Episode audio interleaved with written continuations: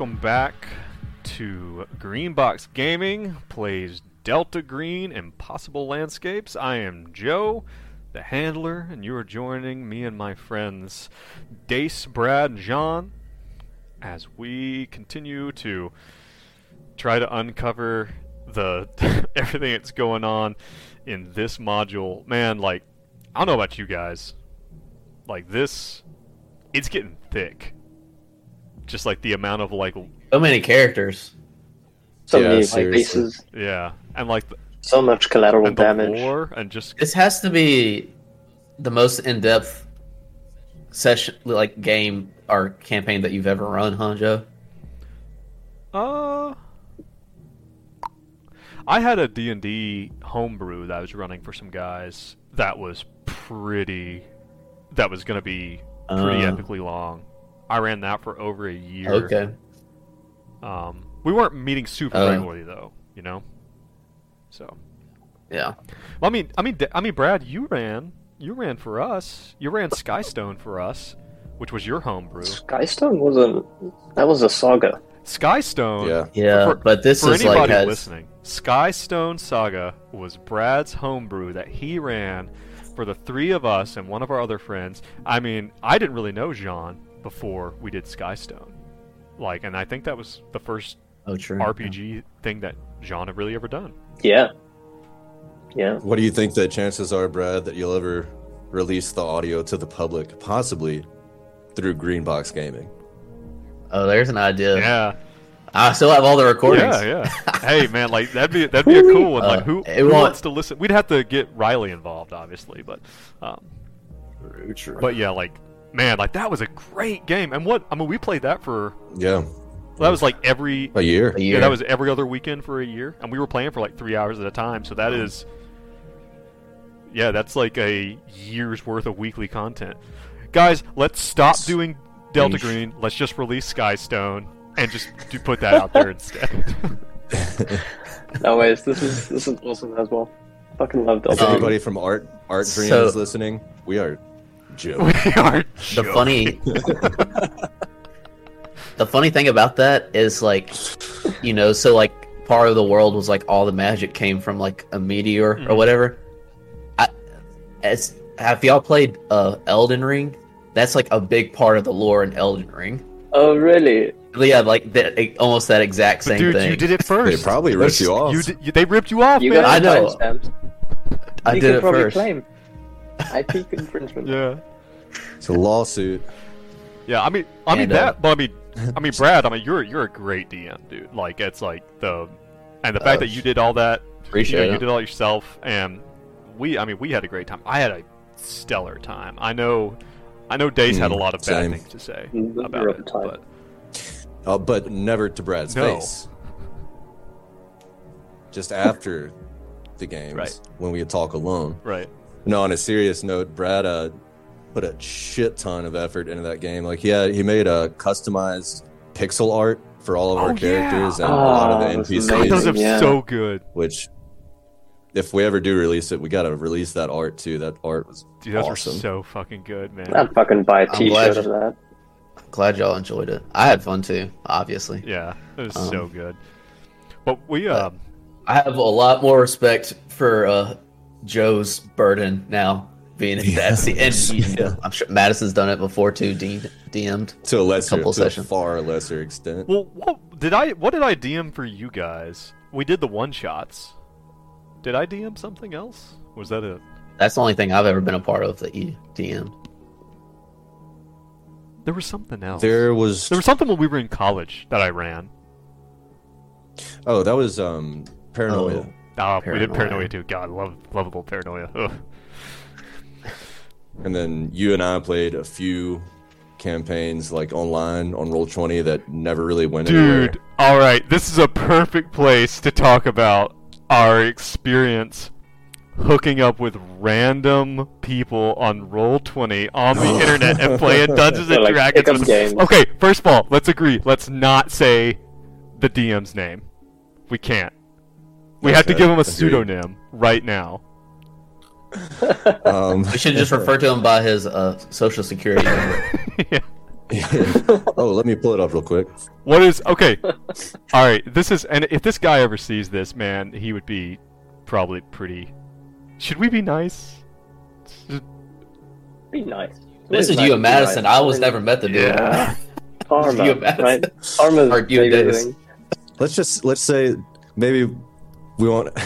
Let's not tear them apart, but you meet some genuine characters when you just try to find a random party on roll twenty. Like we just like proposed to a few different parties, and it seemed like this guy is pretty solid with his DMing style, and and then and then we played a few sessions. And this dude, I don't even know what to say about Well, him. it was we were. You said he was like getting super in depth with like the weight y'all carried and stuff like that. oh that. man, Like all the little details like, like that. I yeah. mean, you want to talk about total rules. you want to talk about bogging down a game.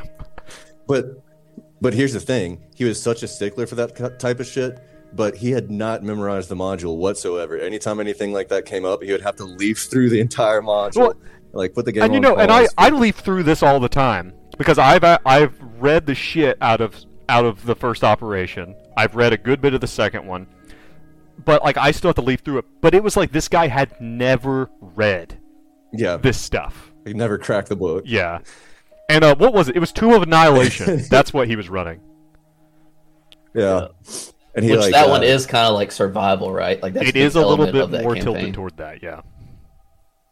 Yeah. But one of the craziest things is he would constantly do dabs throughout the sessions, like dabs, like wax. But he was like, What? Dude, that is he would he would he'd be like, like, all right, I'm getting too anxious. All right, I have to I have to go do a Oh. dab. Like, Let me do one of the most Jesus. anxiety-inducing things I could possibly do. Should should we ta- intense. should we talk about the other element of that, which was kind of noteworthy? The other player. uh, I don't- Okay, I, I'll put it. I'll put it diplomatically. Maybe keep this for the I'll put it diplomatically. keep this for the diplomatically. B sides. This will be the next chapter of shit talking past D&D.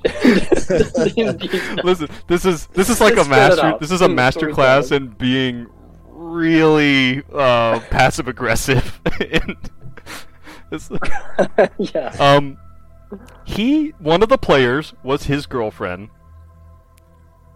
and there was a.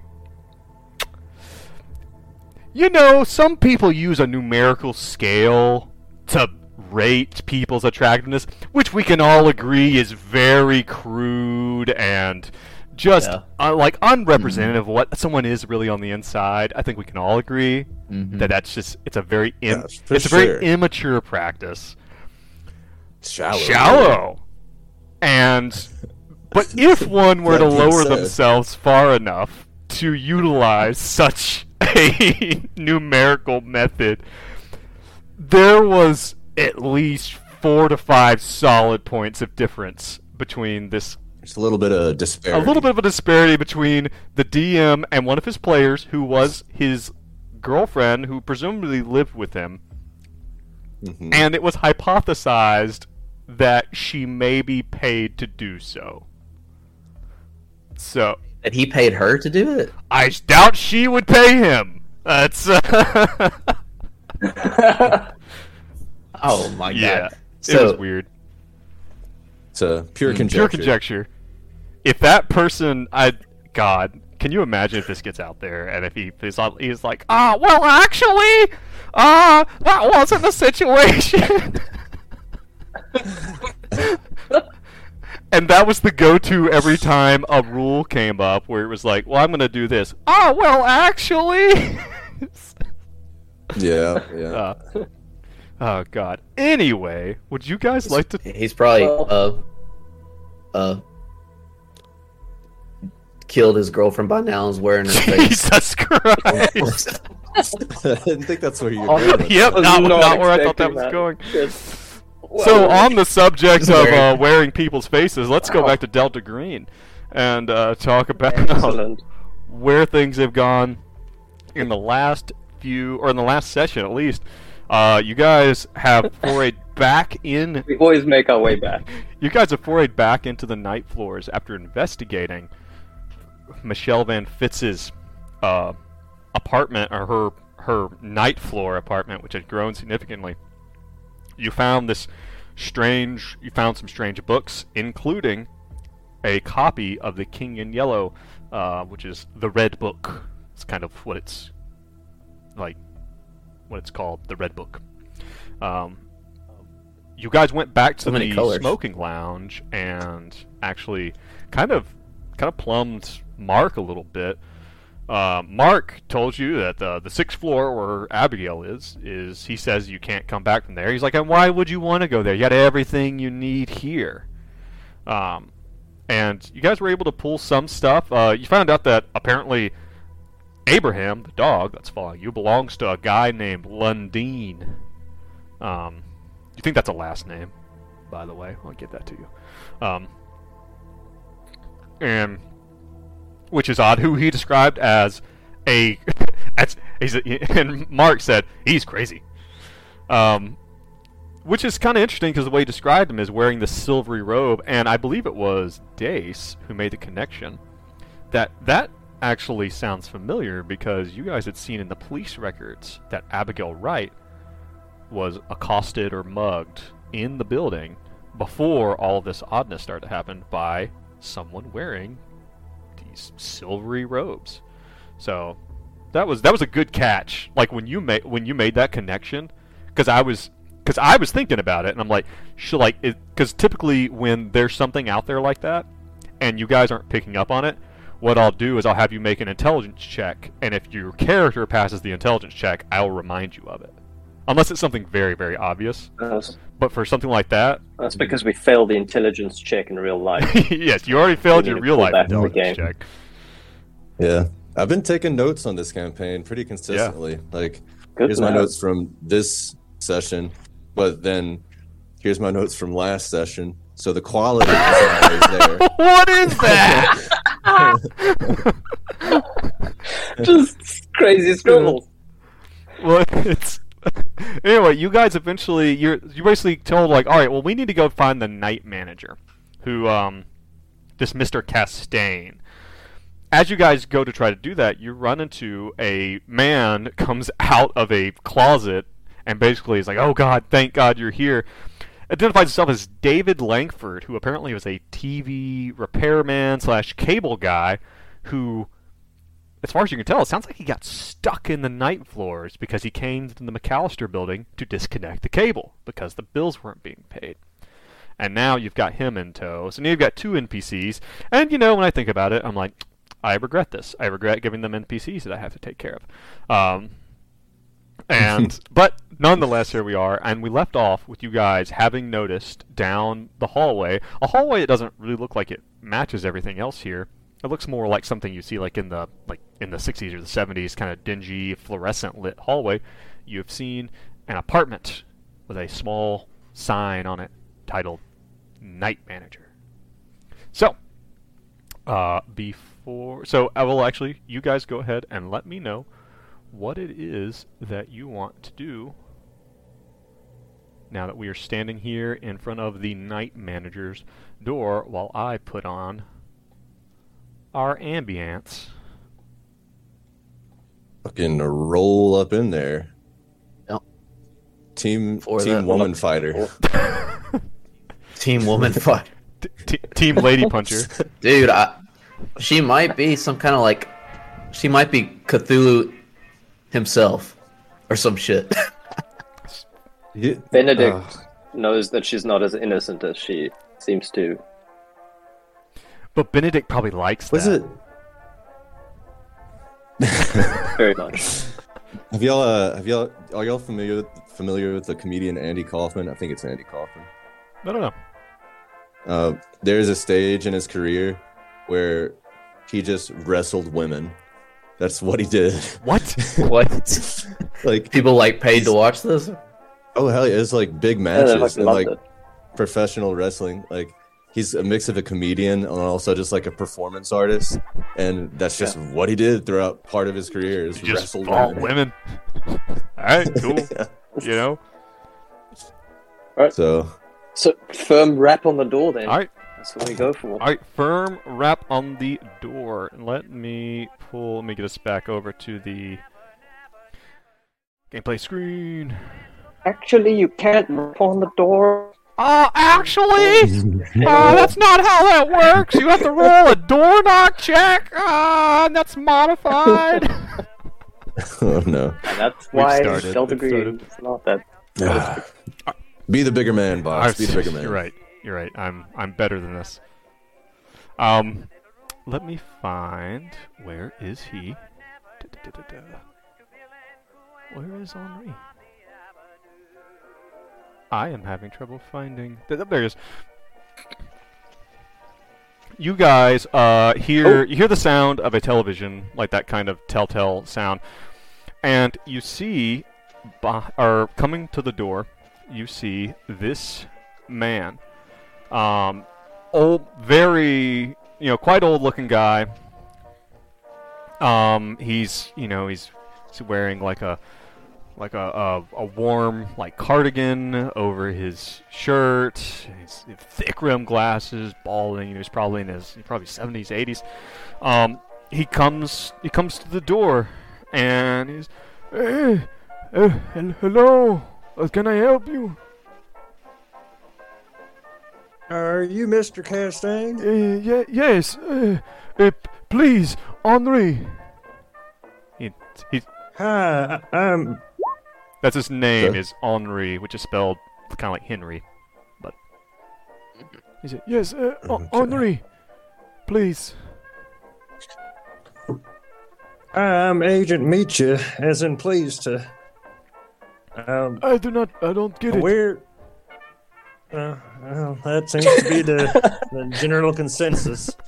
Uh, we're we're here uh, investigating the, the disappearance of uh, an Abigail Wright. Uh, have you seen or heard from her recently? Um, he's he does. He's like, oh yes, I I think she uh, she she move, she she move upstairs. And if one were to try to get upstairs, how would one go about that? Hey, that's that is up to the super. And if one were to try to contact the super, how would Oh one no go no about no no. that? no! No, no. You do not contact the super. The super contacts you. I see, I see. And what is the Have, super's uh, name? Hey, it's it's it's just I just call him the supervisor. It's it is his place. Ugh, Benji rolls his eyes hard. So Henri, uh, if I if I may, how long have you been in this place? What is it? Is- Are you a? Do you have a job here? I, you seem to I be a, the night manager, and he taps the sign on the door. I I am night manager. I manage at night. This entire place you manage. Uh, yes, I, you know, it's someone uh, they they lose their their keys, uh, and or you know they they need to they need to get the light bulbs fixed. I I do that. Even if there was something to happen on the sixth floor, you would go up there and fix it. Uh, no, no, no, no. I I do not go there. Well, Are you guys just standing in the doorway? Well, we- or- yeah. Uh, may we come inside? We we have a couple questions that uh, you know. I, if you show him your badges or something like that, he's just oh, okay. Nice. And he, you go inside. The apartment is cramped and it's dark. Like there's like one light bulb in the fixture in the living room. And the rest of the lights kind of spilling out from the television, and it looks like it's like I Love Lucy or something like that. You know, it's like like an old school show. Hmm. He's um he kind of toddles in. He's not I mean he's not decrepit, you know, or he's not like he's not fragile, but you know, he's kind of bent with age and he, he kind of scoots in. He says, "Hey, just come in. Hey, s- uh, here, let, let me get that." And there's a chair, but it's it's piled with newspapers, and he moves them. And there's only one chair. Besides, you can tell that one of the chairs is his that he sits in, and there's like a little chair next to it. And he just like so he only makes space for one of you to sit. And but you can see into the kitchen, and it's kind of it's like it's dingy and dark. It looks barely used and but again there's like magazines and newspapers like all piled up it kind of looks like a hoarder's place you know it's got that feel to it there's a bit of a musty smell Uh-oh. Ah.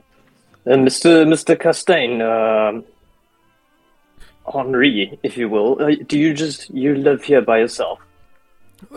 yes yes it's my apartment yes Do you, do you have any pets? No. Do you want a dog? no no you leave him outside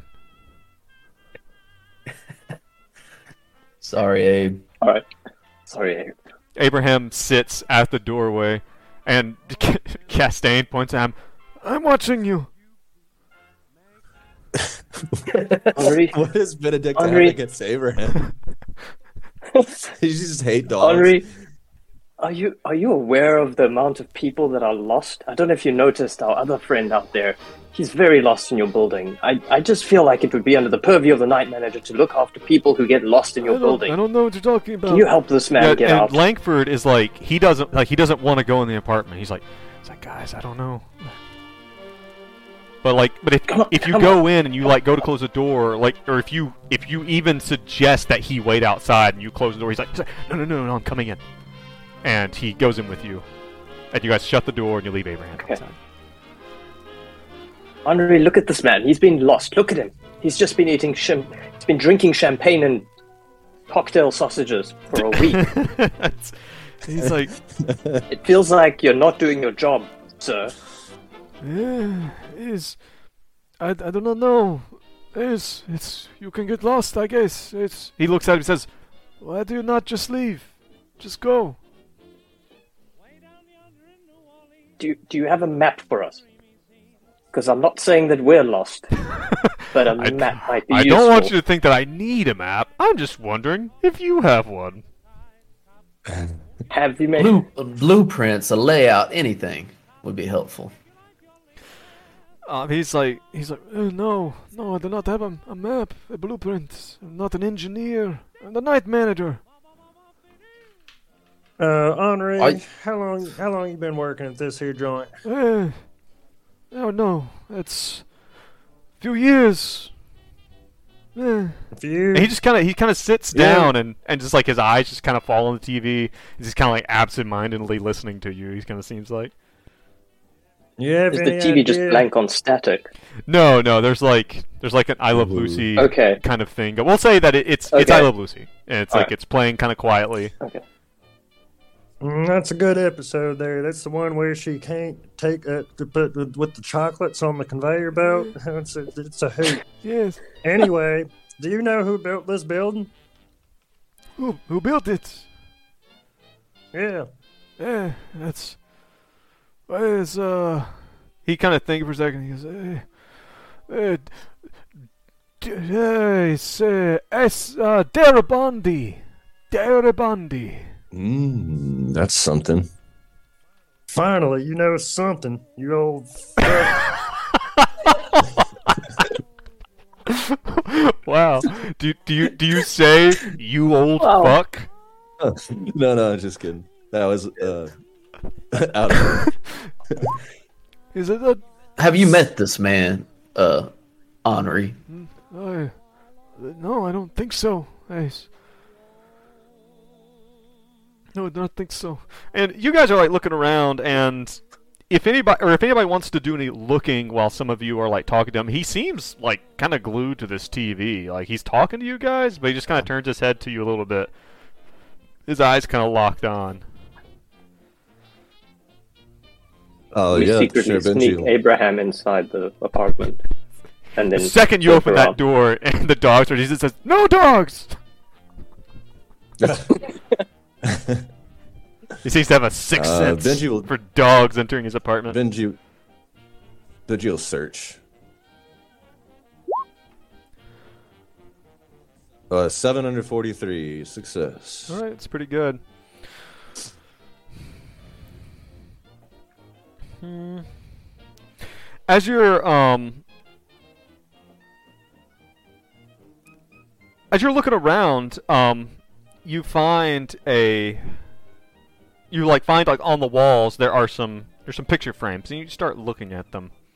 Uh, and it looks like that they are of a some of them they look to be like they're very old black and white photos, uh, and maybe you can pick out Henri Castaigne like in them as a much younger person, like some as a child. And the ones when he's a child, you know, it's like him with probably like his mother and like his uh his sister and his older brother and like stuff like that. And but then they go on and the the content gets a lot darker. It looks like that the place has been bombed out like a war zone. Like you see like the same house, you see like him standing with hands on hips in front of what looks like a barn or something looks like it's been hit by a bomb. Um, and you see tanks and like from a distance and you see a city that looks like it's been destroyed and you see him as an older man like as a full grown man like in this place it looks like it's been destroyed for a long time and things like that. Which is like so it looks like, and these appear to be some from his own history. Oh.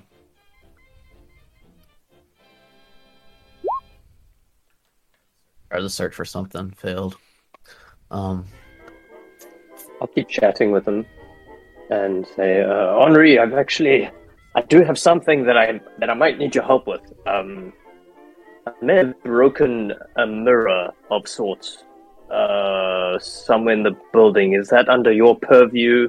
Broken mirrors, broken things. I, like, don't, I cannot fix a mirror. do you actually You have to buy a new one. do you do you do you actually do anything here? I am not. I am not a mi- mirror repairman. what do you call people who work on mirrors? I don't know. Oh, you did cut out. oh, Yeah, is yours working? oh, Um, Dace, Dace is is cut out. frozen. He's Oh. sitting in the Sorry, bottom, was- and he's my also in That, the back that of blew Fred's. my mind. Mind bending. It's like, who is that person? That looks like. I just Kate. thought he was really captivated. I didn't realize he was frozen. Nope.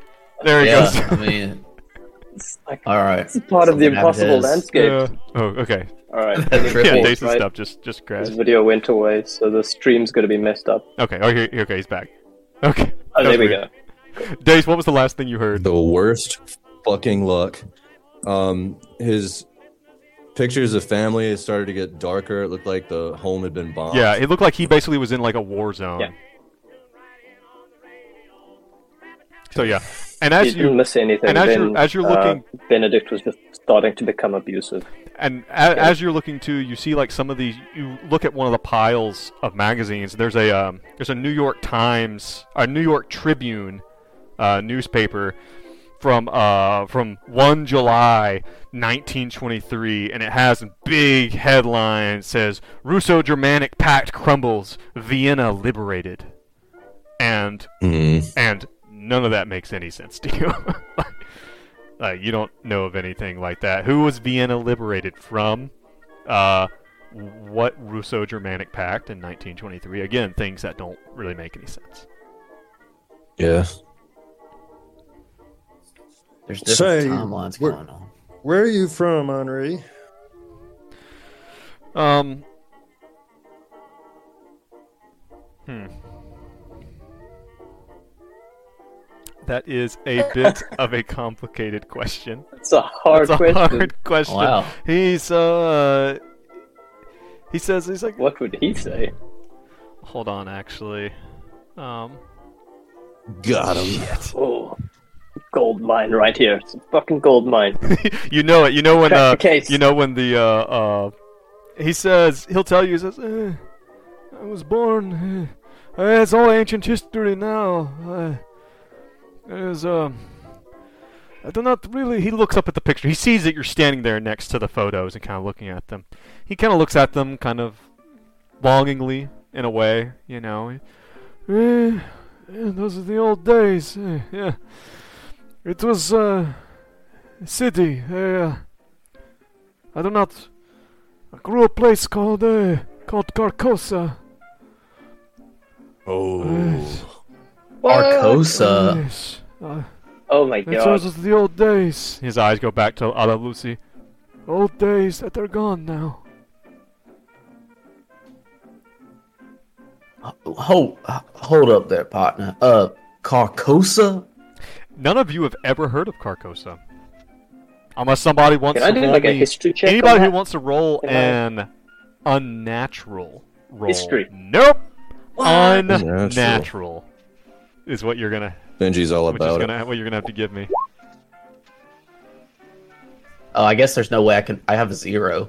So is there no, no way I could even like get a success on that? I think Yeah. if you, you can roll if you roll a one, I think no, you have to have at least a one percent. That's right. Or is a one always a success? I don't remember. Um, Doesn't Benji have some unnatural or not? Benji does, yeah. Ye- Benji does, but um, my laptop is connected to Brad's Wi-Fi, not the hotspot. So I might have to connect the Wi-Fi. Do you want me to roll for you? Man, fuck this, please. yeah, do. roll it. Okay. Roll it. You might be rolling for me for the rest of the Okay. session. Um, so I will roll. So it's going to look like me doing it, but it's actually Benji. So that is Benji's unnatural. That's a 93 over 10, unfortunately. 93. It was No, close. none of you know about Carcosa, but you do know that you've never heard of it. Yeah. Well, I'm gonna ask him. It's like uh, Carcosa, and uh, is this a smaller country in Europe? Or a city? What is Well, this? Well, you know, place? it's like Where? it's funny now that you kind of say that. Like you can't really place this guy's um, uh, this, this guy's accent. It's not just because Joe doesn't do a good accent. Uh, we're gonna say that I'm doing it on purpose. That my accent is unplaceable on purpose. Hold on.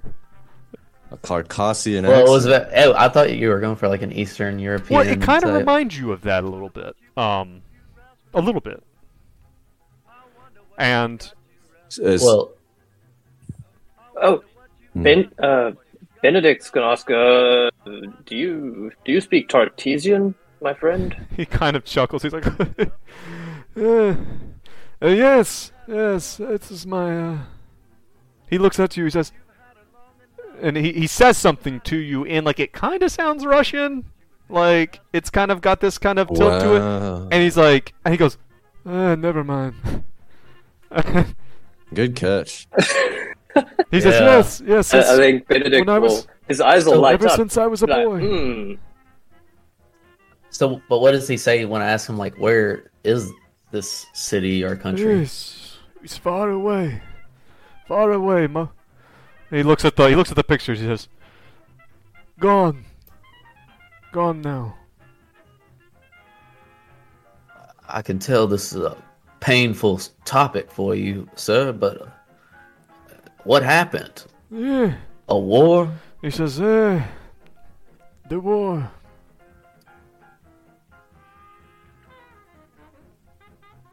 With who? Eh, does it matter? It's all gone now. Now Henri is night manager. I watch my stories. I manage the hotel. Yeah, does it matter? Yes, it matters. It matters very much. He, s- he tells you that it is ancient history. I do not want to talk about this. Your ancient history. blah, blah, blah, blah, blah, blah, blah. You just- you just- it's like it's like it's like Pulp Fiction, like but there's three of you instead of two, and you just all stand up, blah blah blah blah blah. All build up. Can we? Can I do a human and see if there's any way I can like empathize with him, try and get him to open up a bit more? um, yeah, you can you can give me something like that. I'd say that's fair.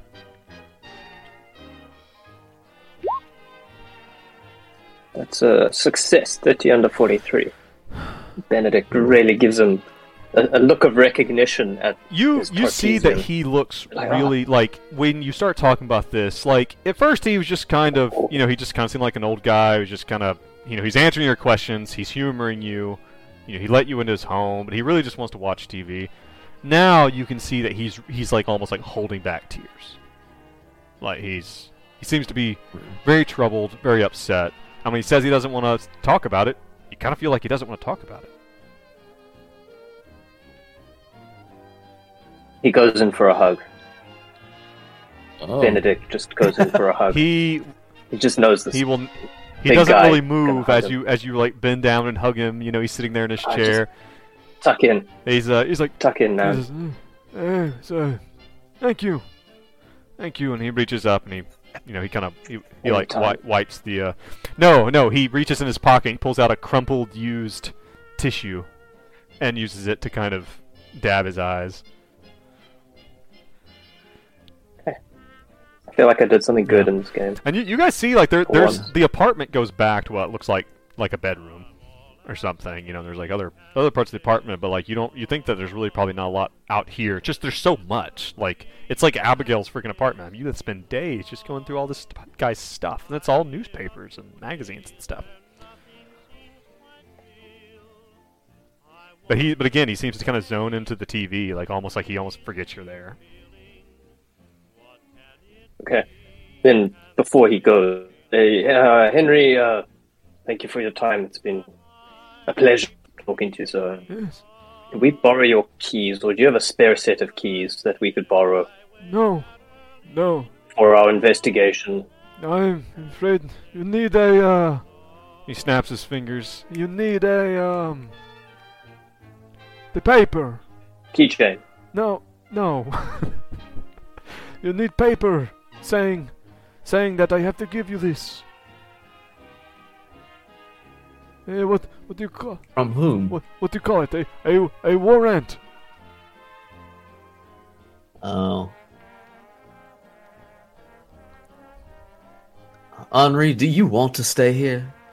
I can tell you're a kind man. You must be aware of what's going on here. Here, this is. Yes, what, what do you... You realize well, this is not uh, real. What are you talking about? And he's just This hotel. still watching TV. He says, "This is, this is my home. I am the night manager." David Langford at this point, he's like, "These, pe- he's like, they're all like this. We gotta go."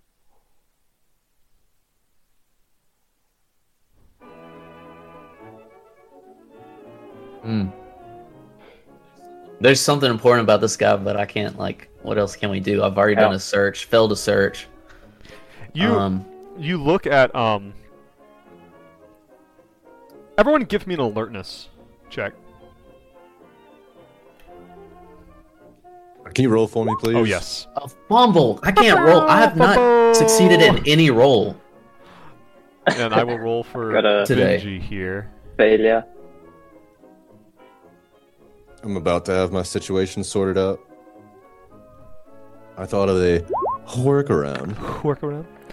He got a Oh fumble God! too. n- none of you notice Extra anything. fumbly. Pure. Two of you got fumbles, got critical failures. So yeah, no one notices anything. Yeah. So he's he's just sitting there. He's like he's like if you he's like he just kind of like motions towards the door. He's like, well, it's it has been good meeting you. Uh, good luck, officers.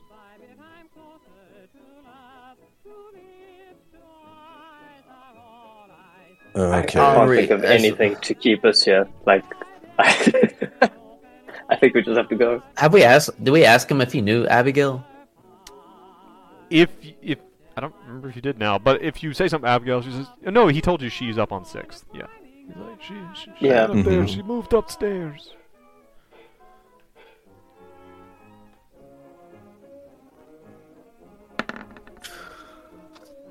I don't know. I do. How know. How could we of- get, go about getting noticed by the super? I d- He looks you up and down. He says, "I do not know. Yes, I d- do not worry about him. He's busy." Oh my god. uh, There are people looking for this girl, Henri. She has family. Yes, the police. They are in my apartment. Yes. this, this, this, this, uh, Do you are you that uh bu- tied to this super? What does he have power over you? I mean, I I run this place at night for him. I keep the lights on. I keep the light bulbs in. I clean up the messes. don't you think uh, law enforcement is a little bit more important than this your boss and whatever he's got going on upstairs? I do not know. Oh lord. I just Henri, is there anything we can do to help make your life easier? Or Leave him that job porn book. no, I I have. He looks around and you see there's like a little there's like a little you know like a like a TV tray there. You know like and there's like you know it looks like like a microwaved meal like the leftovers of like a very kind of sad microwave meal. He's like, no, I have what I need. And he looks back to the TV.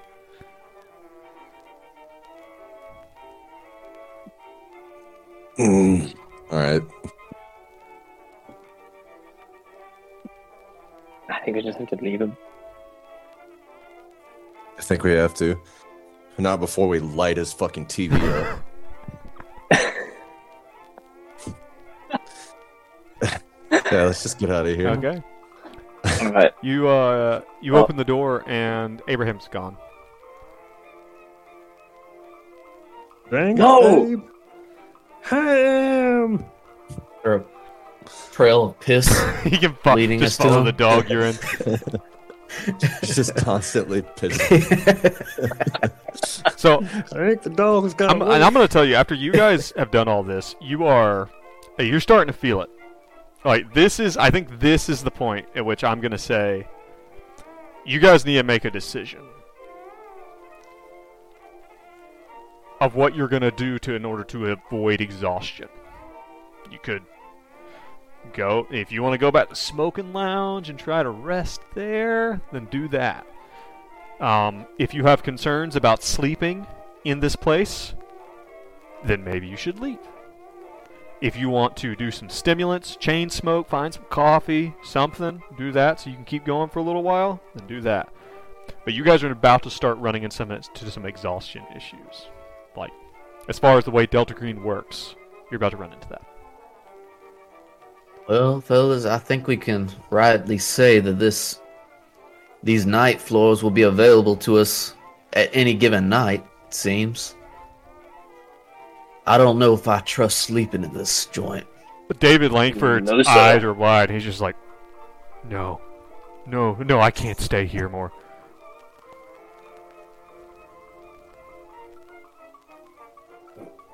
Well, We if get y'all don't want to sleep here, I guess uh, our only option is to go back to the real world and try again tonight. When you say the real world, David Langford says, don't say that. Don't say that. Please don't say that.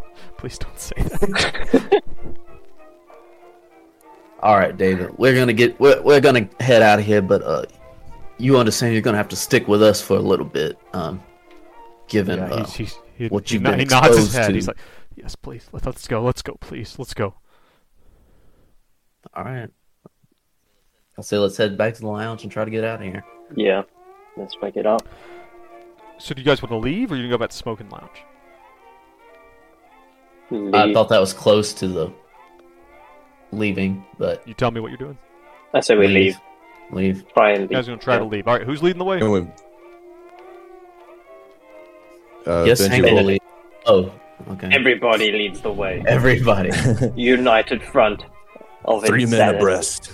I was gonna, I was gonna uh, take a sanity damage since y'all two have, but if Benji wants to roll another sanity, Well, you're not taking damage Check, every go time you for roll sanity check. right? I meant, I meant like a. Yeah. What I meant is a chance of. Someone roll me something. Someone roll me a sanity check. Whoever's leading the way. I'll do it. There's a five under forty nine, solid as a rock. All right. Um, would you rather lose a sanity or a willpower? I'll do sanity this time. Okay. Um, let me do something real quick. Let me. It puts me at a. Uh, max is eighty nine and my current is forty eight. When do I When does shit? There happen? should be a breaking point. At the breaking point. Yeah. Okay. So let me we'll make a quick roll here.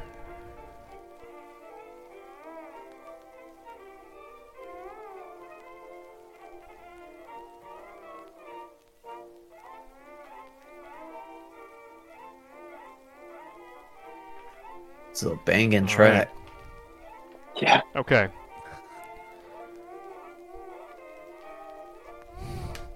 Okay. All right. Here's what happens. You guys are moving down the hallway. Maybe you're calling out for Abraham every now and then. You don't. You don't see him. Langford's with you, and as you're as you're going, you see, you kind of round the corner, and you see, in front of you, you see what looks like the other side of that big door into Michelle Van Fitz's apartment. hmm and you hear David say, "What? What? Is that?" And you guys turn around, and about twenty feet down the hallway, it's like it's, it's like almost right behind you. You turn around, and you see a. It looks like a gurney, like you know, like a, a, a stretcher, right? You know, like a, a medical table with wheels. And there's a man on it. He's strapped down ankles, waist, and feet, and ank- or ankles, waist, and wrist. Um, and he's laying there. He's in like a dirty kind of smock, and he's just laying there, kind of talking to himself. You can kind of hear him mumbling a little ways away. Uh, there's there's some uh, psych patients roaming about. and I'm sure it's one of them. And David, David Yep. Langford, he's like, "What do we, what do we, what do we do?" He's like looking at the door. He's like, "Is that the way out?" That is the way out. Uh, um, This is, this but so before we go, crap. let's let's take a look at this uh crazy man strapped to, Uh, strapped to a. Uh, a Well, I don't know. idea. You, A you, stretcher. you guys tell me. Do you think that your characters would want to help someone in this situation, or be so desperate to leave that they just want to fucking go? Benedict, nope. I mean, oh Benedict well, I, I didn't know I this not want this guy to see needs this help. door. You you think that this person might need some help? You don't know. With the opportunity to help I guess you appeal said- to you. Hey, hey, David, go over and check him out. We got you this far. You got this little favor. David's like, he's like, no way. Little quid pro quo, as they say. And I think Hank would have to. Hank would have I to. Hank would probably try to help someone. Guess. You get up to him. You get up there to him. Um, he's a um. He's in his thirties or so. Uh, white guy, uh, clean cut. Um, looks like a little bit of a five o'clock shadow. Not too bad though. Pretty clean looking guy. Um, you can tell he's you can tell he's big. He's in shape. Not like huge, but he's, you can tell he's like in shape. He's fit. And he's laying there. He's like. Yeah. End of the line. That's uh should have stayed. And he's just kind of he's kind of mumbling to himself, you know, and just talking. As you get close, he like turns, he turns his head to you. He's like, "What? Wait, who? Who are you?" uh, uh, uh, Hank Ellis, I'm an officer. Uh, d- do you Wait. need help, sir? You're strapped to a table. You are you? I'm and he's like he's he's like kind of like like he's trying to get up. He's like I'm I'm a oh oh my god oh my god is that what what are you you? And he's he's your badge. He's like what I look I'm a I'm I'm I'm Vega. I'm Agent Vega. I you gotta get me out of here. Are you who who are you? Are you with uh? And he's like looking around. He's like oh, shit. Are you are you with the program? I'm I'm Vega. What? And here's the Does thing. I'm gonna, I'm gonna say this. This You guys do not know. This is 1995. You guys don't know the title, The Program. Now, you guys Oh, as wow. players do know that Delta Green goes by the moniker the program in the 2000s. Oh He's like, shit! you with the, the the program? I'm I'm Vega. Look, you gotta get me out of here, man. Uh, well, I mean, I'm sure we would know what he's talking about. We know, uh, You've never heard the term the don't program. we You would- don't know what the program means. What do we call it though? We have to You call, call it it Delta. Green. Oh, But you Oh, also know that you're not uh, supposed to tell anybody about Delta Green. So it creates this weird situation where it's like, so are you a part of the Verde Triangle? Like, So he just says the program. yeah. It's like Um, I'm not currently a member of Alcoholics Anonymous, sir. Do you have a problem? You got look. I'm DEA. Look, my name is I, I'm Michael Whitwer. I'm a DEA agent, and I have and a, about that time. how do we know Michael? Whitwer? How do you know Michael Whitwer? Oh, I know. He was the guy whose uh, plane ticket we found and was dated. Is that it's who it was? 2005. Oh shit! As you guys say that, it's the door, the floor underneath the the stretcher begins to sink in, and the floor and like What the, the the fuck? wood floor Benji- starts to flow in like liquid. Benji takes the antique tomahawk uh, tomahawk out Yeah. of his pocket and tries to I'm gonna cut try the to help man him. out. I'm gonna try to help too. Cut the cut the bindings. All right, it's like so. Well, Hank was the only one right up there next to him. Hank, you're like quickly trying to get up. You're trying to. You're like you. You're like you are. You're jumping at him, like trying to help him get this thing off. Well, I'll, why don't I just pull the stretcher like he's on wheels, right? The whole thing is just like sinking down to the floor, and he's like, "No, no, no! Don't let it take me! No, no! Help me! Help me!" yeah, I'm, I'm gonna, I'm, I'm gonna try to help him out and say, "Get over here, boys." All right, uh, I need Yeah, I we need all- Hank to make me a probably a strength check. I need you two, if you're gonna help, to make me some type of athletics check to sprint over there fast enough. Success five under seventy-five strength. All right, so that's a Benji got All a total of successes. 30. All Success. successes. All success. Awesome. you guys run over. We Uh, leap into action. uh, Hank Ellis grabs a hold of the edge of the stretcher and like is trying to heave it up. And this thing, I mean, it's got the weight of a full-grown man on it, but it's also this huge medical bed, and you seem to keep it from going under. You're like, and as you're pushing and digging your heels in, it's like the wooden floor underneath you is like giving way, and like you're pushing against like something that's not solid but not liquid.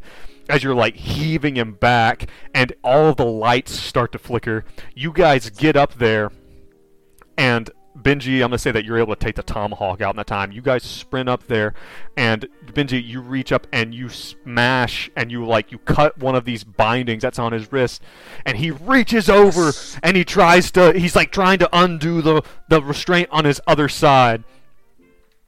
And at that time the ceiling collapses in. Just the whole thing just just directly down on top What of him. fuck? Him and the stretcher like are just crushed down into a hole as everything collapses down into just this deep dark pit and you just hear him scream as he goes down. And because all of you are right there, everyone please make me a sanity check as you gaze down into the hole. Well, shit. Was it even Whoa. possible to save him? oh my god. Uh, Benji got a twenty-three hundred forty-eight success. Hank fumbled. Benedict failed. Seventy-seven. All right, Benedict. Uh, let's roll a one d four for old Benedict real quick. I got you. Take four Is that for me? sanity damage. Do you want to deflect that? Yeah. Yeah. Who are you going to deflect that on? Gonna deflect that onto Margie, my magpie. Actually, Barlow. On your brother. After scarred seeing him in that book, you just don't know Yeah. how you feel about Barlow. anymore. after seeing him. All right. Uh, da, da, da, da. Projection. All right. Uh, roll me a roll a one d four for me, please. You. Me yes. or Brad? Uh, Hank Ellis takes four, just straight up takes the max damage four. You guys Hmm. look down to this hole I can't and you see impossibly far away as the hospital bed and Michael Whitwer become a speck. You see something turn towards you all, and it looks like a porcelain mask and it's blank and flat with just the most basic outlines of human features nose, mouth, and eyes. The eyes are dark and empty, and as this thing turns slowly up at you, and all of you recoil away from the hole and fall backwards. And as you and like Hank Ellis, like you get it the worst, you fall backwards and you scramble down the hallway bit, but when you turn back, the hallway's totally normal. There's no giant hole in the ceiling or in the floor. What the fuck? And David Porcelain Langford mask. is in a ball Yep. and he's just crying. He's just in a he's just he's holding his knees and he's weeping. And he's just I just want to go home. I just want to see that. I just, I just want to get home. The porcelain mask guy was in one of those paintings. Yes, Nice. that is Oh, true. that's what it was. in one of the paintings you saw of the burning place. Uh, Benedict, subtract please one of those one will- willpower point, and you may reduce the sanity damage you take by one. Okay. Uh, Hank Ellis, would you like to deflect your four sanity damage? Oh yes, I do. All right, then For please roll your uh, 1d4. Also, Benedict, please re- uh, subtract one from one of your bonds. Um, but so I do not take that sanity damage if I. If you roll it, if you roll, right? roll a four, then you'll take none. Oh, Okay, you rolled a three, rolled a so three. subtract three willpower. Instead of getting four sanity damage, you only take one. And then Okay. please subtract three from one of your bonds. Who, which, which one of the bonds are you harming? Does Hank Ellis harm in order to deflect the Sandy damage? um. Well, maybe he doesn't think too. Apparently, Benji and Hank have the hot for Sandy, the same person as Sandy. Maybe he'll just take away from her after seeing her in that book. yeah, More for me. yeah. I think we talked about. How much am I take? Well, we had talked about it. Did we talk about that on? I think we did. We talked about that in like the first recording. where We were talking about the character making. That canonically, that you guys are like kind of chatting up the same waitress at a diner. Yeah. Just don't know about them. Yeah.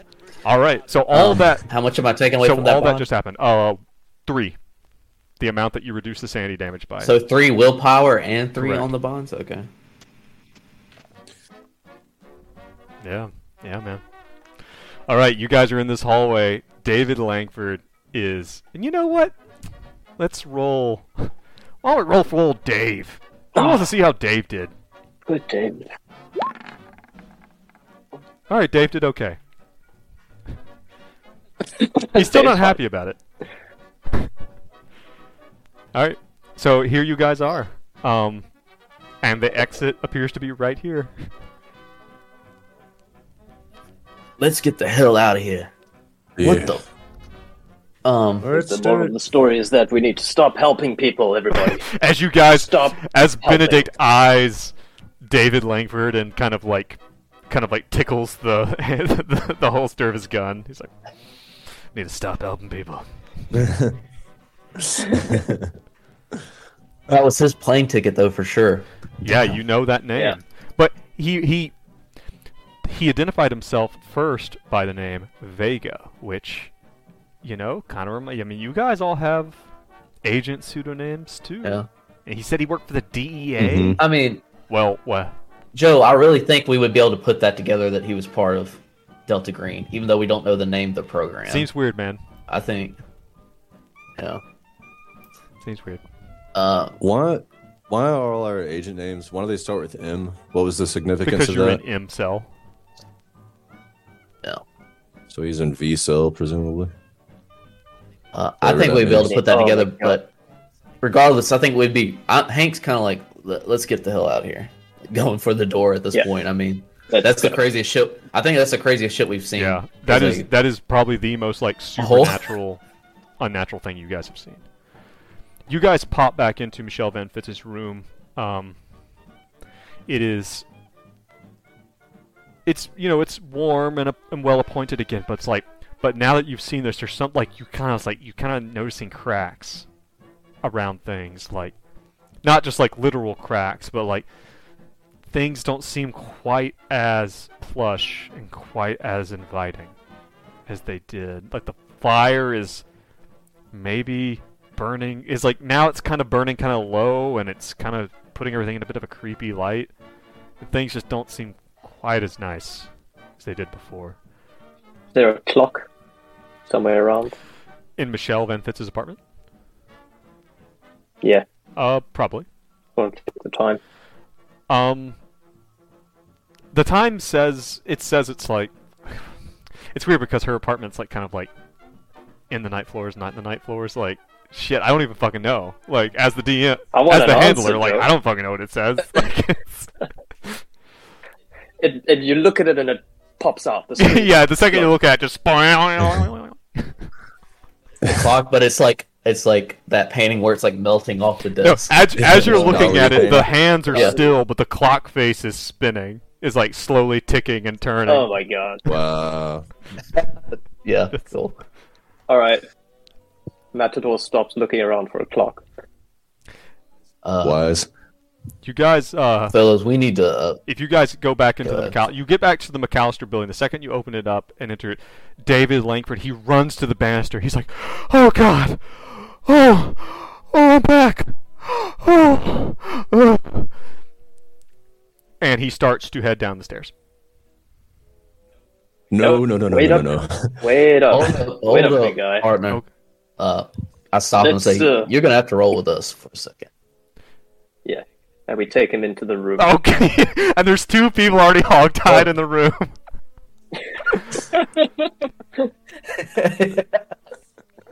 Go with us now." Well, here's the thing, like it, you, you don't have to closet time, but if you. you if you want to, like, God, I don't want this to be a I don't huge think thing. one at a time. if you if you want to i would say that it's not hard for you to convince david that like he needs medical help and that you have people coming hmm i would say Yeah. Which is and all you, you did save him so Yes. if you want if someone wants to give me a persuade roll and i'll give you a plus 40 so let's see if you'll just get really boned by this or not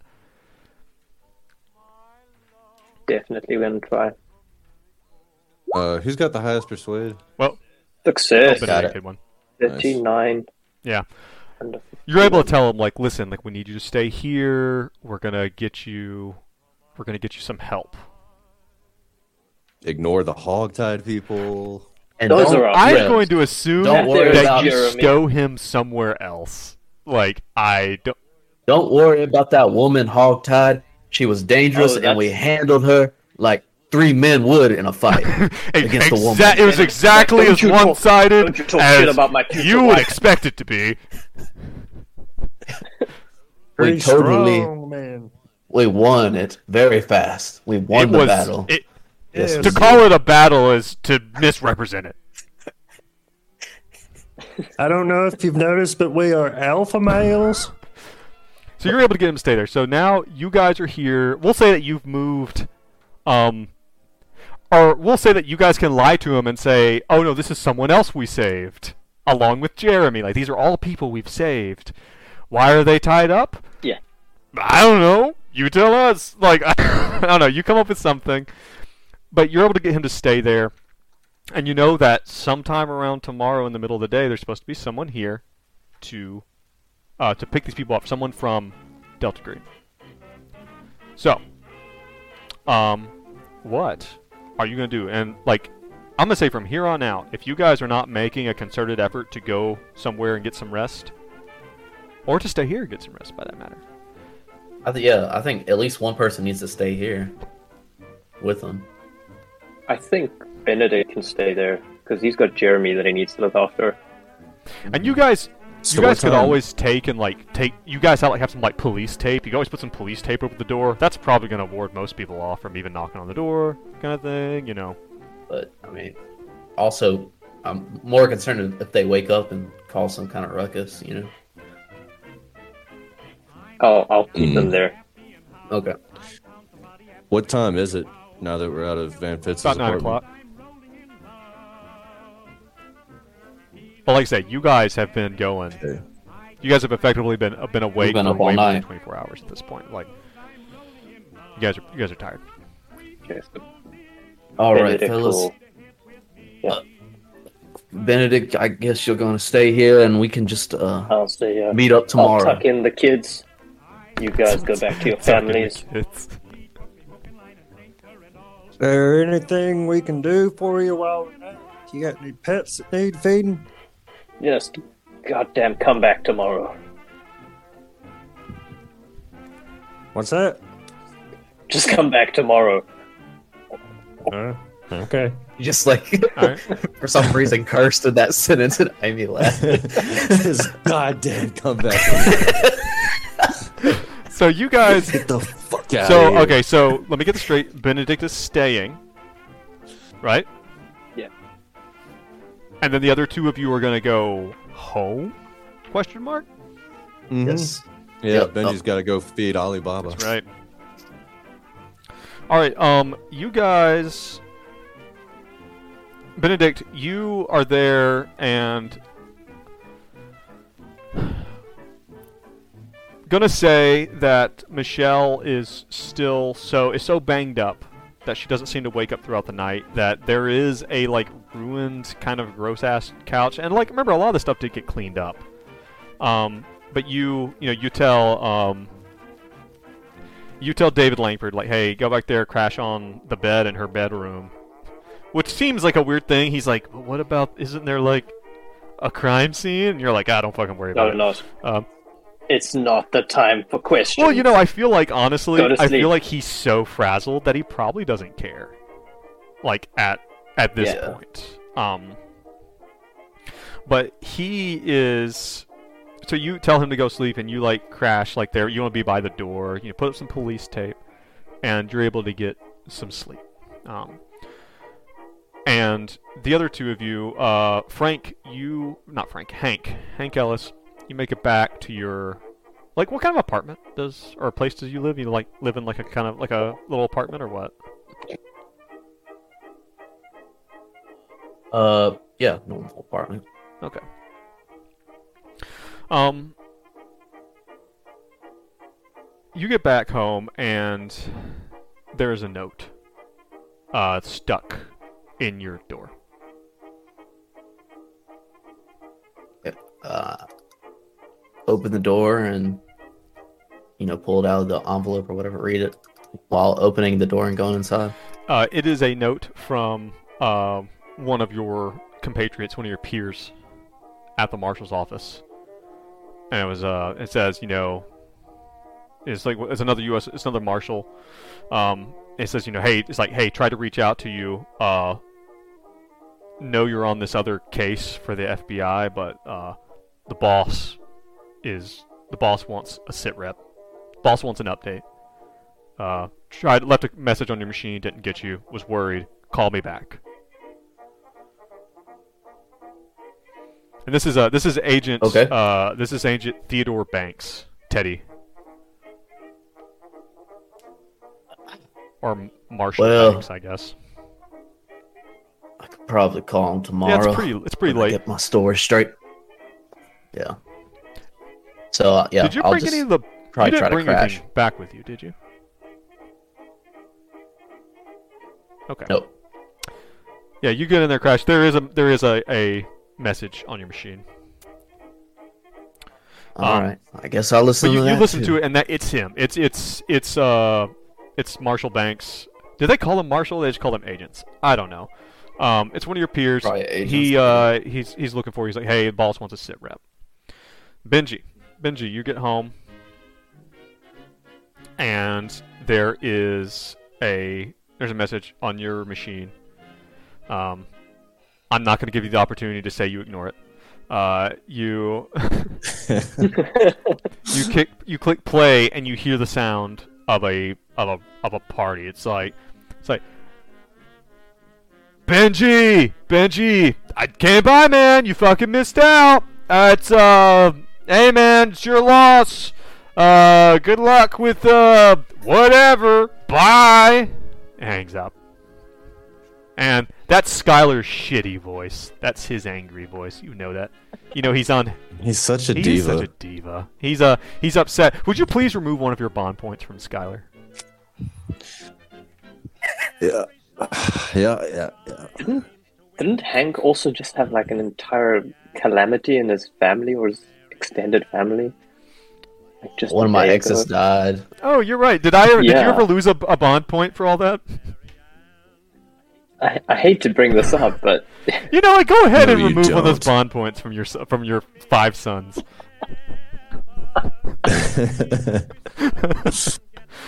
is it the Was reason I'm doing John. He is has a Benedict is- name. the eldest. Benedict is sitting pretty in his little hovel away from the world, in his crazy hovel with all the collateral damage that he. So remember how you're sleeping in that crazy hovel? how? Uh, roll me a sanity check for Benedict as you're trying to uh trying to, to get to sleep. Sleeps like a baby. Failure, sixty-one over fifty-six. All right.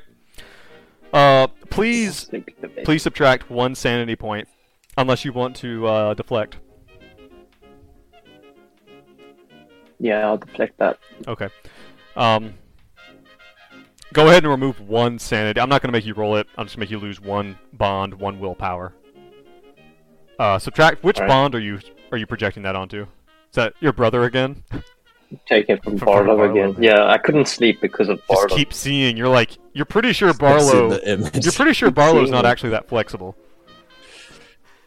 It was just so out of character for him. Yeah. And like, and what was with the bag on his head? Well, how would you recognize him then? And so many people. I think about it. I don't know. anyway, um, as you're you're you're sitting here and you look, you you know, you like you take one like the couch pillows and you just like kind of cover your jacket over you, and you see something move, and at first you think it's David, maybe, but you see someone, you see a figure walk out of the bedroom and into the bathroom. They're walking kind of fast, and you didn't catch much of them just because you just caught the last bit, but you did see something. A pair of bright, cleanly white shoes entering quickly, walking briskly from one door into the other. If you jump up, you go in the ba- ba- in the bathroom. No one's there. Damn. Yeah. Benedict regrets everything. So, um, but here's the real question: What does Benji read before bed? Yeah. That's what I want to know. How many hours do I have? You have an English to Tartessian dictionary. That one's gonna take a while. I'm gonna tell you, like, Well, when you said it was nine when we got back, did you mean nine in the morning Night. or nine at night? Oh, okay. yeah, sorry. I think what and what day of the week is it? Shit. Um. Da da da. It doesn't really matter. I I, was just curious Friday. if Benji had obligations I'm pretty tomorrow. sure it was Friday.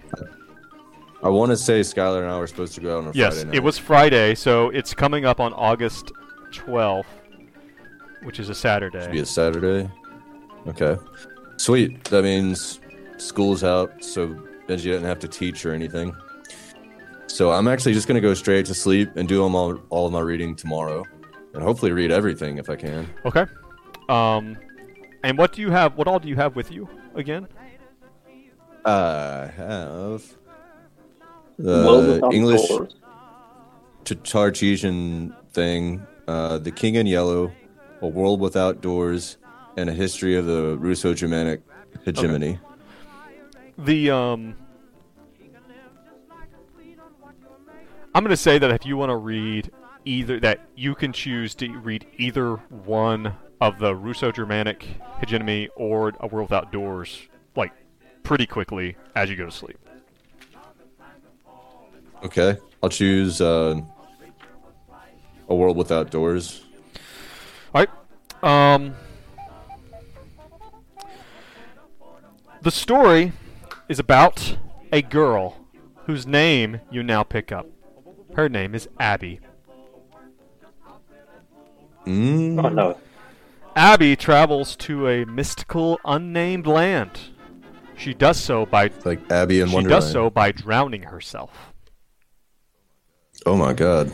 She travels to a world without doors, and she battles a nameless phantom that causes the people to dance the dance, which causes them to live boring, routine, mundane lives. Um, every time she gets caught, she escapes back into the real world by drowning herself again. She returns back and forth to continually fight the Phantom.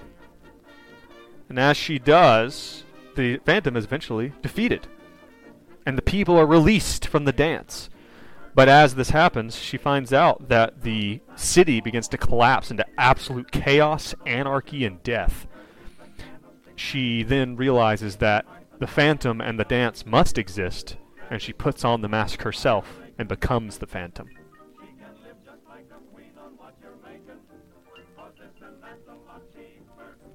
It's a little light bedtime reading. Yeah. Real, real light. real light stuff. And uh, what what is what? Also, the, you look and see that the book was published in 1936. 1936. In the book, does it give a description of the Phantom's mask? Would it happen to be? It describes it as a as porcelain? a flat porcelain plain mask. Lord have mercy.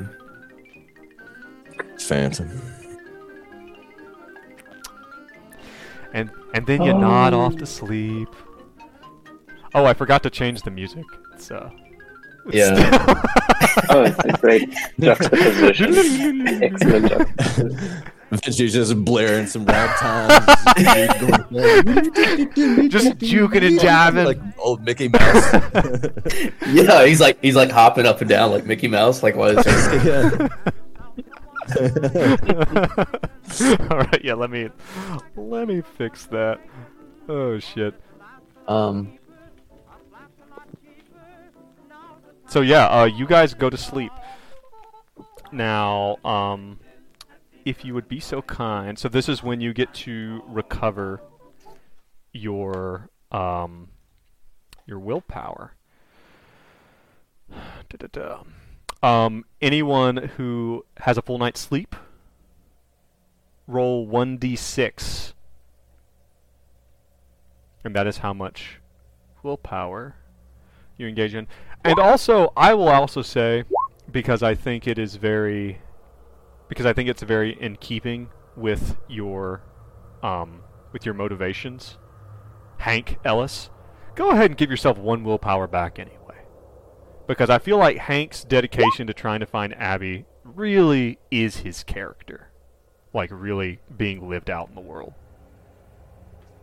so can I go above my max? I Nope, just can't straight go up to can't go above your max. So if you're at your max, you're you're good to go.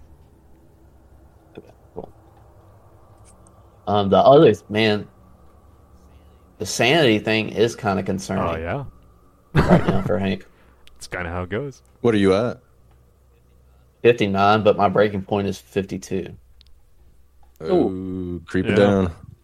All right, it is the next morning. Uh, I'll say that you know we'll say you guys get up you know pretty early, you know seven eight o'clock. Um, Benedict, you had some funky dreams. Spec- Make some tea for everybody in the morning. yeah, you actually roll me a sanity check for uh for Benedict real quick.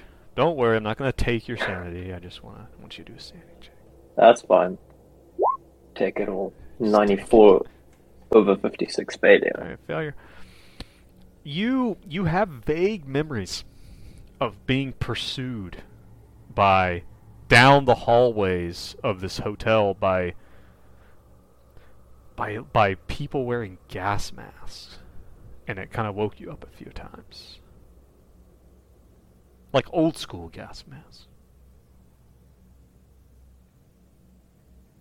so yeah that's fun you wake up with that little tidbit Huh, thanks. He wakes up and he has white shoes on his Ah! Oh, but but they're on your hands too. Ah! Yes, put your hands. hands are white shoes. Ah! You wake up again. About nine o'clock in the morning, there's a knock on the door. It's it's a light knock, just a real, just. I don't know. Did you pick that up? Was that good enough? Yep. Yeah, Yeah, that was good. Good Yeah, Foley work. light. Well done. You open the door and you see uh, you see Agent Marcus. Oh, thank God, man. Where have you been? he's and he's uh and we have Agent Marcus here. Yeah, here he is. He's he's on our he's on our screen. Um, we have Agent Marcus here, and he is uh he's kind of nervous as always. The guy always seems nervous, and he has with him what looks like um they're wearing like they have like uh know, like coveralls, like uh like they're mechanics or exterminators or something like that, and they have a logo that says uh, "City Carpet" on their on their shirts, and he's like, "Okay." Um, he's like, he nods at you. He's like, "Matador," and he looks in. He's like, uh, he kind of looks past you a little bit. He's like, "You have uh, we're here to pick something up." Yeah, we have a couple more packages. We actually have three, not one. What? Three, not one. He looks at the guys, and they're like, their eyes get wide, and they're just like shaking their heads. No, they're like, "All right, we are equipped for one. All right. Well then, Well, and Marcus says, like Langford comes out, and Langford's like drinking tea. He's like, he's like, oh, are are you the? uh And he knows you guys are FBI. Like that's you have the badges and stuff like that. And he's like, he's like, oh, good. He's like, oh, thank God. He's like, are you, are you guys, are you with the? uh Are you are you guys with the FBI?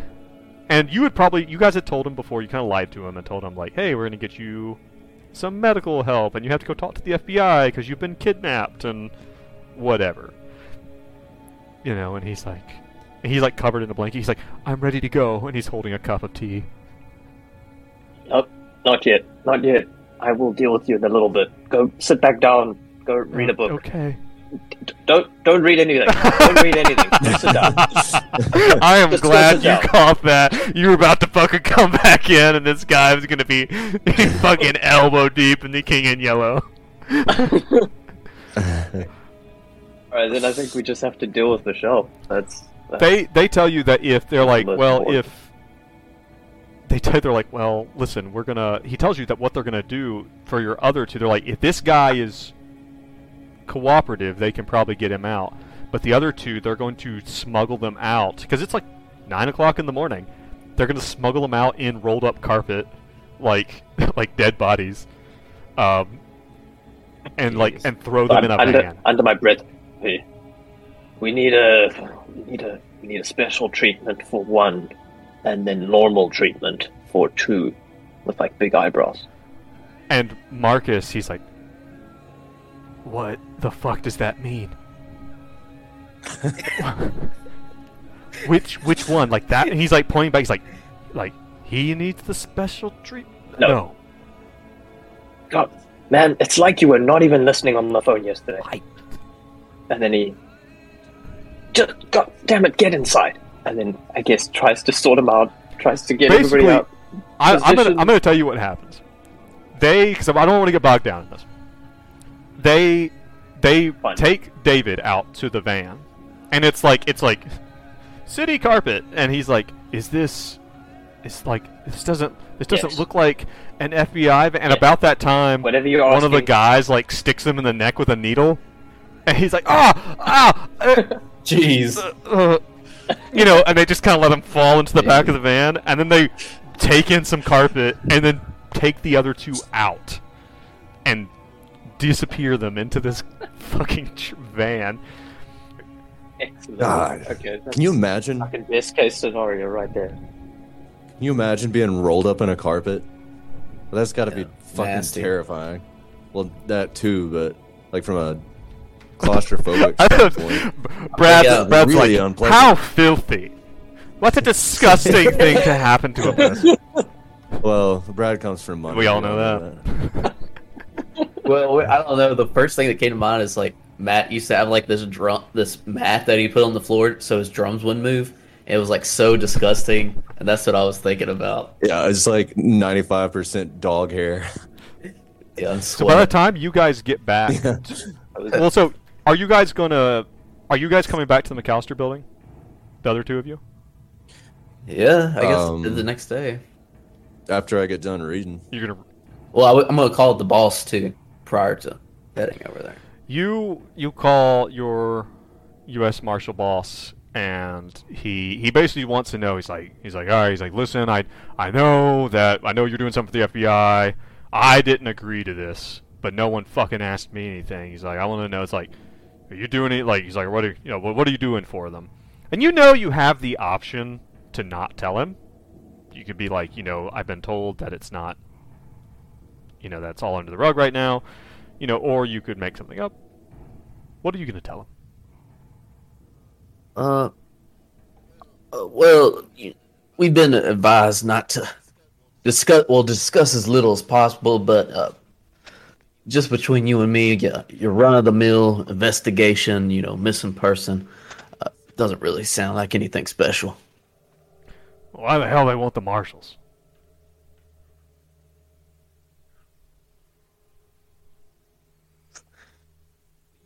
You know, uh, uh, the, the U.S.'s finest and all that. Uh, no jurisdiction, you know, Uh, that kind of all right. stuff. You feel like you placate him, and then are you going to make your way back to McAllister? Yeah. What about Benji? What's Benji going to do this morning? reading, baby. He's gonna make a bowl of cinnamon sugar Cheerios, big old glass of milk, and then pop open the King in Yellow. He's gonna eat cereal dry and drink milk. Is that what you said? Listen, he's obviously gone To read the insane from the king's influence. Everyone insane. Uh, That is the craziest shit I've heard. he's gonna All take day. a dry, a dry uh, spoonful of Cheerios, put it in his mouth, or Cheerios, put it in his mouth, then take a sip of milk and swish it around, and then swallow it without chewing I don't it. think if Hank ever saw that, he would not be able to work with you ever again. All right, you're going to read The King in Yellow. I would actually like to read all the books if I can, but I want to save the King in Yellow for last. All right, you read uh, the other one you had, which was a history of the Russo-Germanic uh, hegemony. Um, it's it's really wordy. It's like I mean, this is like not a textbook. It's not like that big, but it's written in that same type of style. Like this is meant to be extremely informative kind of writing, which is you know because at first you read it and this is something that you don't think really happened. But it would seem odd to spend so much time on something that wasn't real.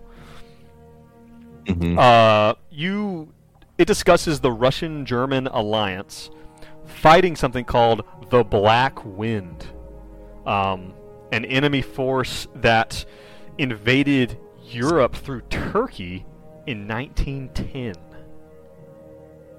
It focuses on um, forces that are kind of between this this Russo-Germanic alliance and not really on the Black Wind. It doesn't really talk about the Black Wind. It mainly talks about the Alliance and how they kind of performed in the fight. Um, there is one chapter that kind of stands out to you, seems to be about like a specific battle that was of particular importance.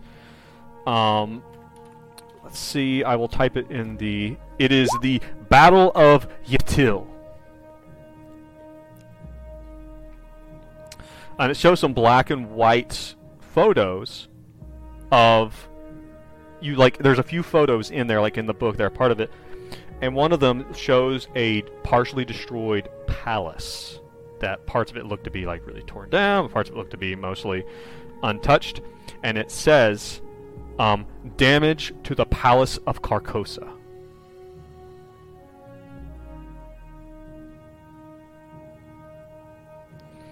And in the front, you see that the book was published in 1924 by Eben Publishers of Alar Carcosa.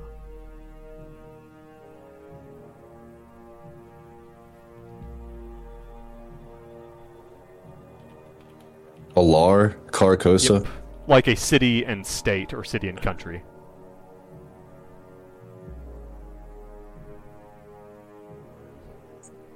So, yeah. Interesting stuff. trying to think. Well, I'll, we'll just talk about this after we're done. Any any other reading you'd like Um, to get around to? Oh, you know I got to read that King in Yellow. Yeah, let's just win the game right now. This is how you do Read it. This is obviously how you do it. Let's win. don't If there's anything I've learned from Where to- Delta Green is reading everything, is knowing everything is the way to go. This is Well, this is not a Look. point and click adventure, and you should You're not talking- This is not Monkey Island, guys. about- We don't have to do this. No. No. you're talking about um, Hank and his motivation earlier is finding Abigail.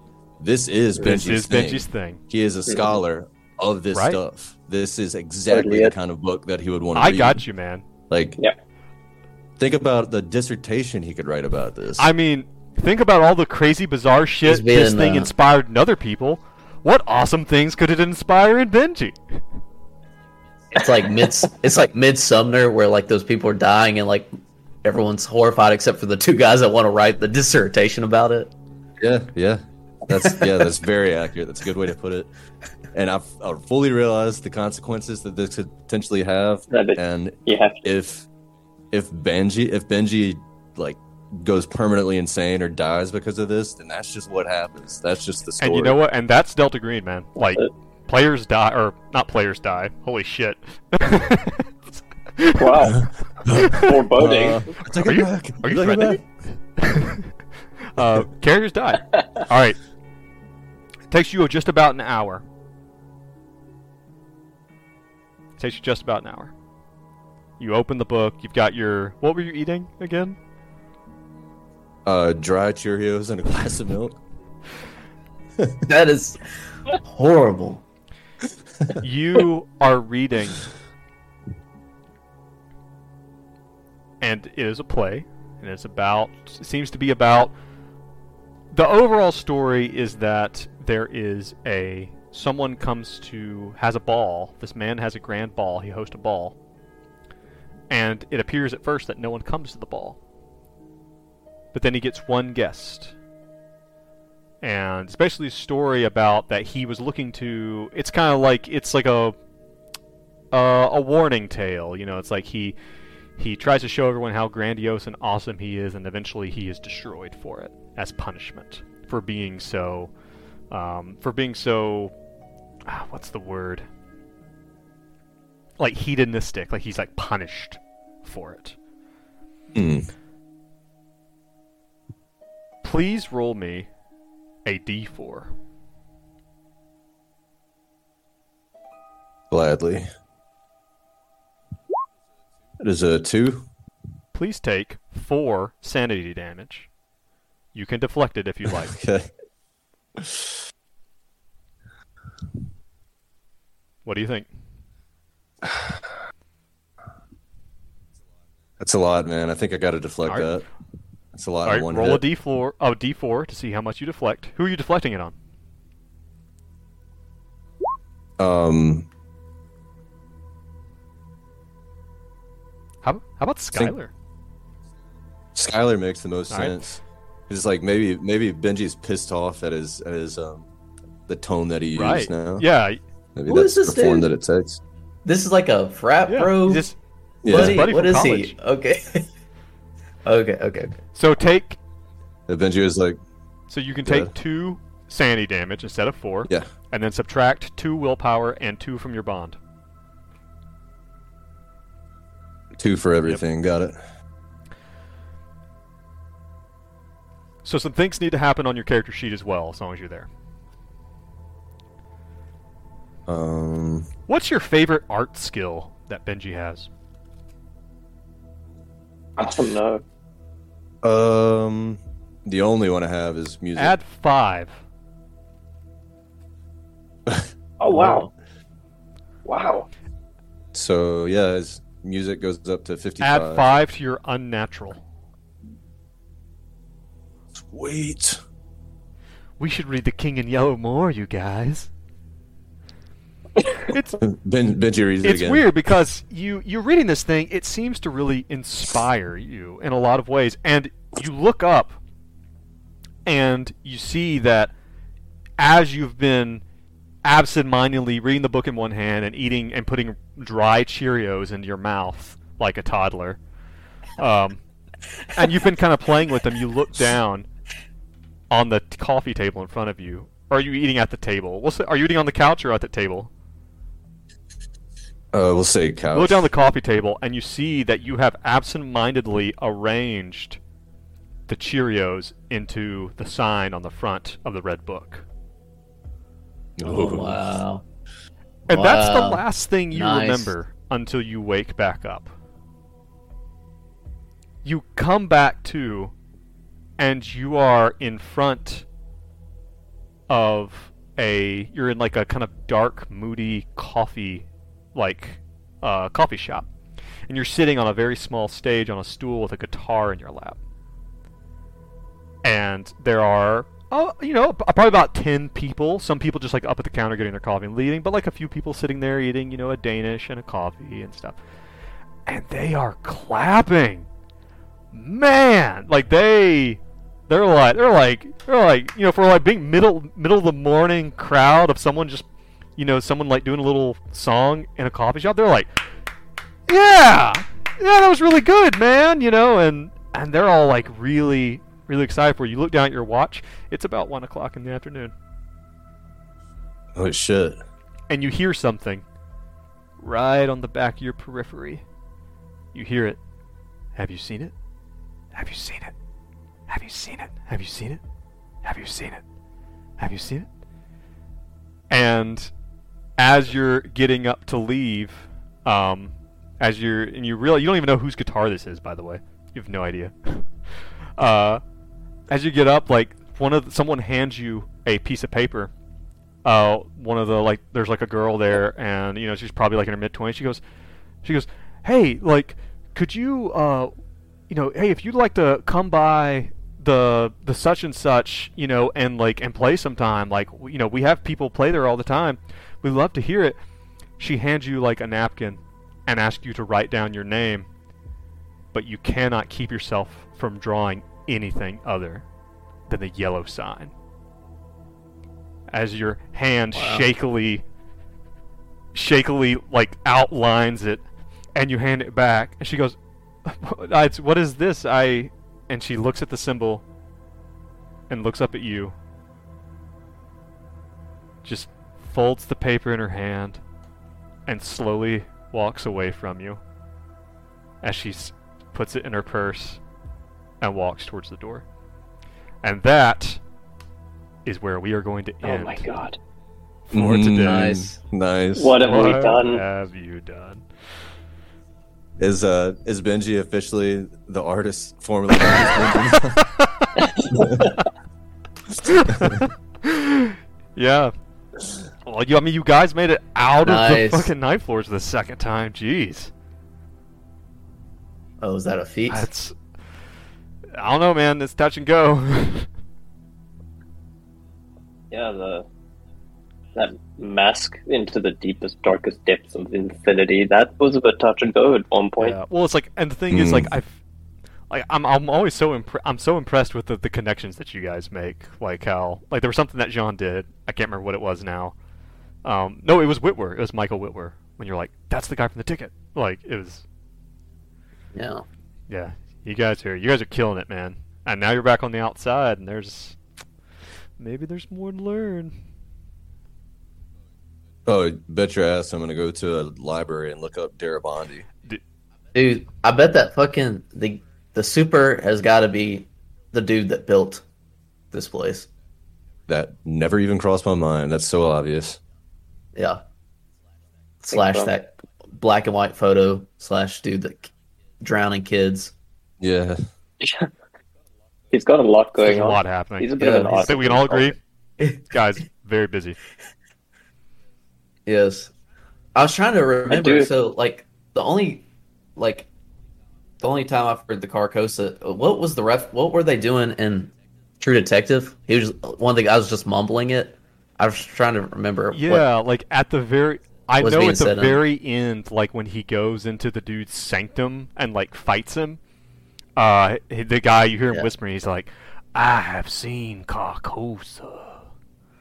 Um, and there's a bit like where they're talking to a woman, like a witness, and she says something about Carcosa, and she gets all. She's like an older lady, and she starts getting like it. It's kind of made to be like, oh, maybe she has dementia or something. She's like, I have seen Carcosa. really? yeah. Okay. Carcosa, and like, and I'll, I'll remind you guys.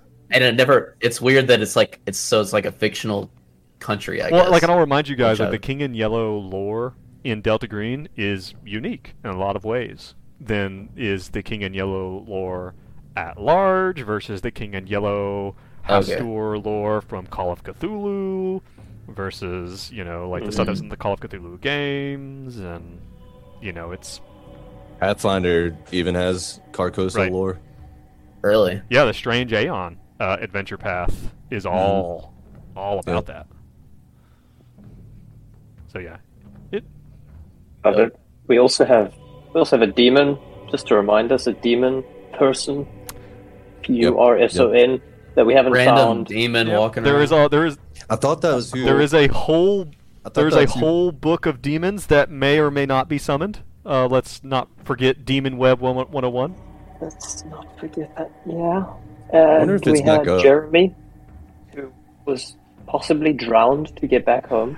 And keep in Uh, mind that uh, Jeremy is now. Oh, by the way, about Jeremy, uh, go ahead and just and He's just fine. can you He's fine. line through Jeremy or something? I don't want you to take him off there, but can you just like I put a note by I'm sure him? he's fine. No, I'll check in with him. I I'm, thought you were I'm gonna sure keep I'll him. check in with him next time. He'll I think okay. it. I mean, he did get put in a carpet and put in a van, and you don't know where he went. So let's just Uh, let's not take him off your bonds. Actually- I'm not saying that Jeremy's gone. I would never say that. But let's just say I'm sure he. he's just out of pocket for the time being. This is uh, Jeremy goes you know to zero.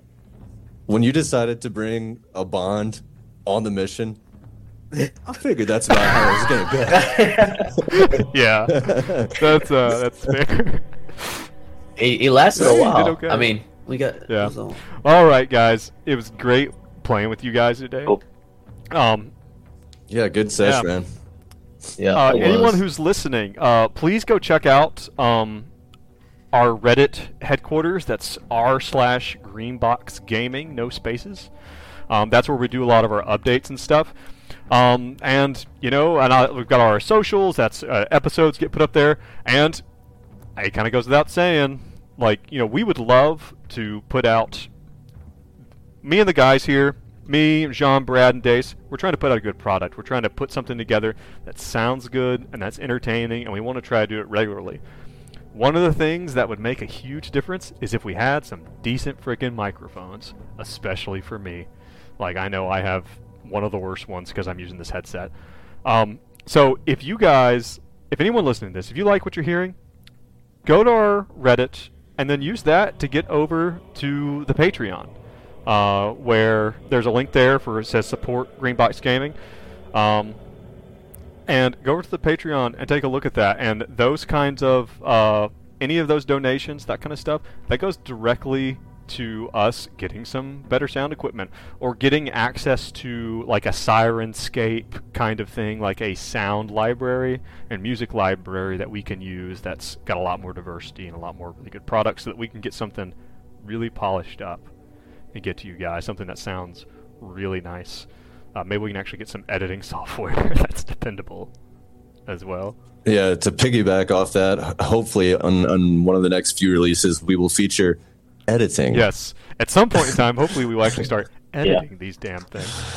I promise we're working on it. It's a lot of technical red tape because my laptop is a dinosaur, Yeah. but we're gonna get it figured out. We're honing We're in honing on in. it. But uh, this is not, you know, it's like we we really love playing this game, and we're gonna play this thing no matter what. We're gonna play if we put out a hundred episodes and not one ever gets listened to, we're still gonna play it, and we're still gonna enjoy the shit out of it. Like, because and I am enjoying it. I'm enjoying running it for you guys. Um, Yeah, same. but yeah, so if uh, if you like what you hear and you want to enable us to do this on a regular to continue to do it on a regular basis and get some better mics and get something better sounding, please go over there and consider being a Patreon or patron. If you do that, you get to listen to the episodes a week early. And then we're also gonna do some uh, patron No, shout outs. How about that? Yeah. so uh, Put a camera in Madison's apartment. Yeah, and if uh, we're sleep. we're looking into Oh, that a different an, That's a, top yeah tier, top tier uh, a premium tier which includes um you know live feeds of Dace's apartment um how he lives. Mhm, and if you mhm. want to Hold do the VIP tier we might have some bathroom stuff that uh You glossed over the Uh, mid tier where you get to watch me uh, cry myself to sleep. Right, every that is night. the mid tier, um, and that's some good content, guys. Like you've never heard of, of a grown man cry like this. I'm telling you. Mm, Yeah. Yeah. Great stuff. But anyway, great join stuff. us next week uh, as we continue down, as uh, these guys continue to look into what's going on with this building. Uh, I think they wanted to dig into some of the Darabandi stuff and try to figure out what they're actually going to do. And maybe we'll find out what happened to Jeremy along the way. Maybe. but yeah, but it was it was great playing with you guys today. back at work. Um, thank you for Yeah, thanks for listening. being. Thank you It's for awesome. watching, and we will see you next time. Bye. Adios. Later.